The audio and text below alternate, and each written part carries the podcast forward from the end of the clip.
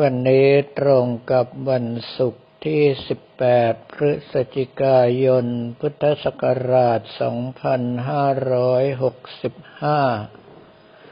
กับผมอัตมภาพมีภารกิจในการเข้าอบรม ตามโครงการอัพสเกลการสอนวิชาทางพระพุทธศาสนา ซึ่งมหาวิทยาลัยมหาจุฬาลงกรณราชวิทยาลัยดำเนินการ ดังที่ได้กล่าวเอาไว้ว่าทุกครั้งที่เข้าก็ต้องมีประเด็นให้พูดถึงเสมอ เหตุที่เป็นเช่นนั้นก็เพราะว่าบางวิชาอย่างเช่นพระอภิธรรมปิฎกบุคคลที่เรียนแต่วิชาการนั้น โอกาสที่จะตีความให้ถูกต้องร้อยเปอร์เซนย่อมเป็นไปไม่ได้ ต้องเป็นบุคคลที่ผ่านการปฏิบัติมาอย่างโชคโชนเท่านั้น จึงจะสามารถตีความได้ถูกต้อง และระดับการตีความนั้นก็ยังขึ้นอยู่กับความสามารถของแต่ละท่าน ว่าท่านปฏิบัติ ไปถึงระดับไหน ยิ่งปฏิบัติในระดับสูงมาก ก็ตีความได้ลึกซึ้งมาก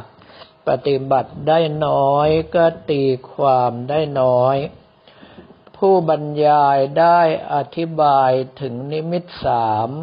คือบริกรรมนิมิต อุคหานิมิต และปฏิภาคนิมิต โดยที่ท่านใช้คำว่าปฏิภาคนิมิตนั้นเป็นอุปจาระสมาธิ เป็นภาพติดตาเหมือนกับรูปถ่าย ซึ่งตรงนี้กับผมอัตมาภาพนั้นอยากที่จะแสดงความเห็นเพื่อแลกเปลี่ยนในฐานะผู้ปฏิบัติในกสินมาก่อน แต่ว่าทางด้าน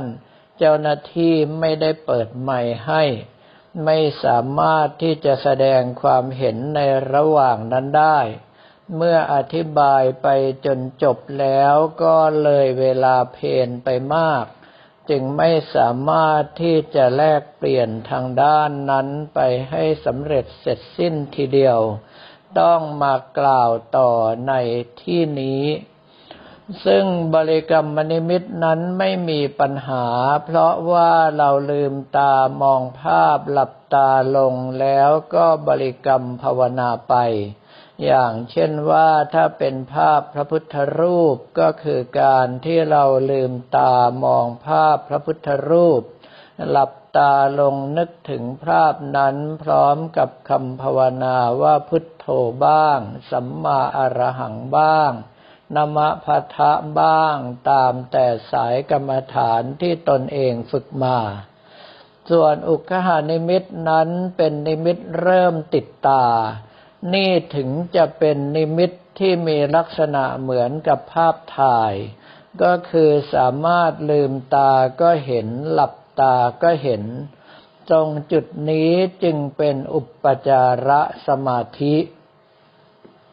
ในส่วนของปฏิภาคคณิมิตนั้นเริ่มกำลังใจทรงตัวเป็นฌานแล้ว และภาพนิมิตก็มีการเปลี่ยนแปลงไปเรื่อย อย่างเช่นว่าจากสีเข้มเป็นสีจางลง จากสีจางลงเป็นสีขาว จากสีขาวเป็นสีใส จากสีใสเป็นสว่างเจิดจ้า ดังนั้นปฏิภาคนิมิตจึงเป็นระดับของอัปปนาสมาธิตั้งแต่ปฐมฌานขึ้นไป จนถึงฌานสี่เต็มระดับ ก็คือถ้าหากว่าเริ่มมีการเปลี่ยนแปลงของสีสันวันนะ ก็แปลว่าท่านเริ่มเข้าสู่ปฐมฌานแล้ว และค่อยๆดิ่งลึกลงไปลึกลงไป จากสีอ่อนเป็นสีจางก็อยู่ประมาณส่วนของทุติยฌานคือฌานที่สองจากสีจางเป็นสีขาวก็คือในส่วนของฌานที่สามจากสีขาวเริ่มเป็นสีใสก็คือส่วนของฌานที่สี่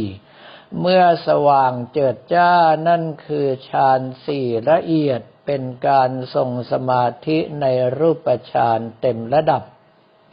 ดังนั้นตรงจุดนี้ที่ท่านผู้บรรยายพยายามอธิบายไป จึงเป็นการบรรยายแบบนักวิชาการ ไม่ใช่บุคคลที่ผ่านการปฏิบัติมาอย่างแท้จริงจะสามารถบอกกล่าวได้อย่างชัดเจน แล้วก็มีการกล่าวถึงอารัมมณูปนิชฌานบอกว่าเป็นฌานที่แผดเผาซึ่งนิวรณ์กระผมอัตมภาพอยากจะบอกว่าคำอธิบายตรงนี้ไม่ตรงนัก เพราะว่าตราบใดที่ยังมีนิวรณ์อยู่เราไม่สามารถที่จะทรงฌานได้ ต้องก้าวข้ามนิวรณ์ไปแล้วจึงจะสามารถทรงฌานได้ ไม่เช่นนั้นแล้วอารมณ์ที่ฟุ้งซ่านไปในรูปสวยเสียงเพราะกลิ่นหอมรสอร่อย สัมผัสระหว่างเพศก็ดี อารมณ์ที่โกรธเกลียดอาฆาตพยาบาทผู้อื่นก็ดี อารมณ์ที่ง่วงเหงาหาวนอนชวนให้ขี้เกียจปฏิบัติก็ดี อารมณ์ลังเลสงสัยในผลของการปฏิบัติว่าจะเป็นจริงหรือว่ามีจริงหรือว่าได้จริงหรือไม่ก็ดี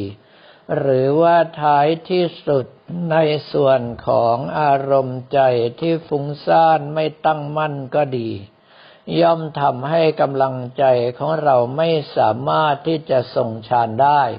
เมื่อส่งฌานไม่ได้แล้วจะไปแผดเผากิเลส หรือว่ากดทับกิเลส หรือว่าก้าวข้ามกิเลสได้อย่างไร ดังนั้นอารัมมณูปนิชานต้องเป็นอารมณ์ที่ก้าวข้ามนิวรณ์ไปได้แล้ว แล้วขณะเดียวกัน ท่านก็มีคำอธิบายว่าปีตินั้นที่จะทรงฌานได้ต้องเป็นพลนาปิติเท่านั้น ท่านทั้งหลายคงจะศึกษามาแล้วว่าปิติประกอบไปด้วยคณิกาปิติ มีอาการเหมือนกับขนลุกเป็นละลอกละลอก ขุทธกาปิติมีน้ำตาไหลนะอกกันติกาปิติมีร่างกายโยกโครงไปมาบางทีก็ดิ้นตึงตังโครมคลามไปเลยก็มี อุเพงคาปิติลอยขึ้นไปได้ทั้งตัว ท้ายที่สุดคือพรณาปิติ มีความรู้สึกซาบซ่านไปทั่วสารพางกาย บางทีก็รู้สึกว่าตัวรั่วเป็นรูมีสิ่งของไหลออกมาสู้ซ่าไปหมด บางทีก็รู้สึกตัวพองตัวใหญ่ ตัวแตกตัวระเบิด เหล่านี้ยังเป็นแค่อารมณ์ปิติ ไม่มีทางที่จะเป็นฌานไปได้ จนกว่าท่านทั้งหลายจะก้าวผ่านปิติไปแล้วเป็นความสุข แล้วถึงจะเข้าถึงเอกคตารมดังนั้นตราบใดที่ยังไม่เข้าถึงอุเบกขาไม่สามารถที่จะเป็นองค์ฌานได้ อุเบกขาในที่นี้คือเอกคตารมอารมณ์ที่ตั้งมั่นเป็นหนึ่งเดียว คำว่าเอกคตาตั้งมั่นเป็นหนึ่งเดียวนั้น ถ้าแยกออกแล้วจะมีอารมณ์อุเบกขาอยู่ภายในด้วย ในเมื่อเป็นเช่นนั้นสิ่งที่อธิบายไปจึงเป็นสิ่งที่เข้าใจตามลักษณะของนักวิชาการที่บอกเล่าสืบสืบกันมาเท่านั้น แต่ถ้าหากว่าเป็นนักปฏิบัติ บางทีก็ไม่ได้สนใจที่จะไปศึกษาว่าสิ่งที่ตนเองทำได้นั้นเรียกว่าอะไร ก็คือการกระทำนั้นสำคัญกว่าการเรียกหาเป็นต้น ในเมื่อเป็นเช่นนั้นจึงต้องเอาทั้งนักวิชาการคือผู้ศึกษาด้านปริยัติธรรม กับนักปฏิบัติก็คือผู้ศึกษาทางด้านปฏิบัติธรรม มารวมกันเข้าจึงสามารถที่จะรู้ได้ครบถ้วน ไม่เช่นนั้นแล้วก็ยังมีการผิดผิดถูกถูกอยู่ ฝ่ายปฏิบัติได้เรียกชื่อผิดก็ไม่กระไรนัก แต่ฝ่ายที่ปริยัติแล้วไปอธิบายผิด อาจจะทำให้ลูกศิษย์กลายเป็นมิจฉาทิฏฐิได้ แล้วขณะเดียวกัน ก็มีบุคคลสอบถามไปในช่องแชทของระบบซูมว่า เหตุใดผู้ที่ทรงฌานได้จึงมักจะโมโหร้าย ตรงจุดนี้กับผมมัตมภาพเคยอธิบายไปแล้ว ว่าถ้าหากเราทรงฌานทรงสมาบัติได้ ถือว่าเราทรงในสมถกรรมฐาน ถ้าไม่ได้นำเอากำลังที่ได้ไปพิจารณาในวิปัสสนากรรมฐานแล้ว เราก็จะโดนกิเลสรักโลภโกรธหลงฉวยเอากำลังนั้นไปใช้งาน ก็จะกลายเป็นฟุ้งซ่านบ้าง รักบ้าง โลภบ้าง โกรธบ้าง หลงบ้าง อย่างเป็นการเป็นงานเป็นหลักเป็นฐาน ดังนั้นบรรดาท่านที่ทรงฌานทรงสมาบัติได้ ถ้าไม่ปฏิบัติต่อในส่วนของวิปัสสนากรรมฐาน ถึงเวลากระทบอะไรก็จะแสดงอาการโมโหออกมารุนแรง อย่างที่ท่านทั้งหลายเรียกว่าโมโหร้ายเป็นต้น เรื่องทั้งหลายเหล่านี้จึงเป็นที่น่าเสียดายว่าน้อยคนที่เป็นอาจารย์สอนวิชาทางพระพุทธศาสนา แล้วจะเป็นนักปฏิบัติอย่างแท้จริง จึงทำให้ยังมีข้ออธิบายที่บกพร่องบ้าง ผิดพลาดบ้าง ตลอดจนกระทั่งระยะเวลาที่น้อยจนเกินไปทำให้ไม่มีโอกาสที่จะแลกเปลี่ยนเรียนรู้กันได้อย่างเต็มที่ อีกประการหนึ่งทางด้านผู้จัดก็ไม่ต้องการให้แลกเปลี่ยนเรียนรู้มากนัก เพราะว่าบางทีก็ไปเจอท่านที่ต้องการอวดตนอย่างเดียว ไม่ยอมรับความรู้สิ่งอื่น ๆเลย นอกจากความรู้ตามสายที่ตนเองศึกษามา จึงทำให้การแลกเปลี่ยนความรู้กลายเป็นการทะเลาะเบาแว้งกันตามสายกรรมฐานไปอีกต่างหาก อีกเรื่องหนึ่งก็คือในวันนี้กับผมอัตมภาพได้มอบผงคำข้าวที่ทำการเสกแล้ว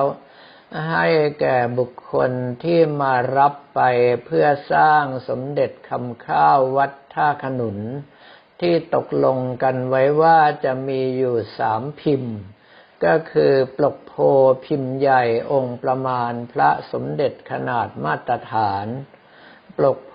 พิมพ์เล็ก องค์ประมาณสมเด็จคำข้าววัดท่าสุงและขณะเดียวกันก็ยังมีองค์จันลอย ก็คือลักษณะเป็นทรงกลมด้านหน้าเป็นรูปสมเด็จองค์ปฐมทองคำวัดท่าขนุน ด้านหลังจะเป็นพระคาถามหาเศรษฐีเงินล้าน ตรงจุดนี้ยังไม่ขอกล่าวถึง ที่อยากจะกล่าวถึงก็คือท่านผู้ที่รับไปดำเนินการนั้น เมื่อกลับบ้านก็ไปภาวนาพระคาถาเงินล้านร้อยแปดจบให้ครบตามกำลังใจของตน ปรากฏว่าภาวนาจบแล้วรู้สึกปวดหัวเหมือนกับจะระเบิด ลืมตาขึ้นมาจึงเห็นว่าตนเองวางผงคำข้าวไว้ใกล้ชิดติดกับตัวเลย จึงได้กราบขอขมาพระและอธิษฐานว่าการปวดหัวขนาดนี้ถ้าเป็นเพราะบารมีพระจริง ๆ ก็ขอให้หายในฉับพลัน แล้วก็รายงานมาว่าหายวับไปเหมือนกับปิดทิ้งเลย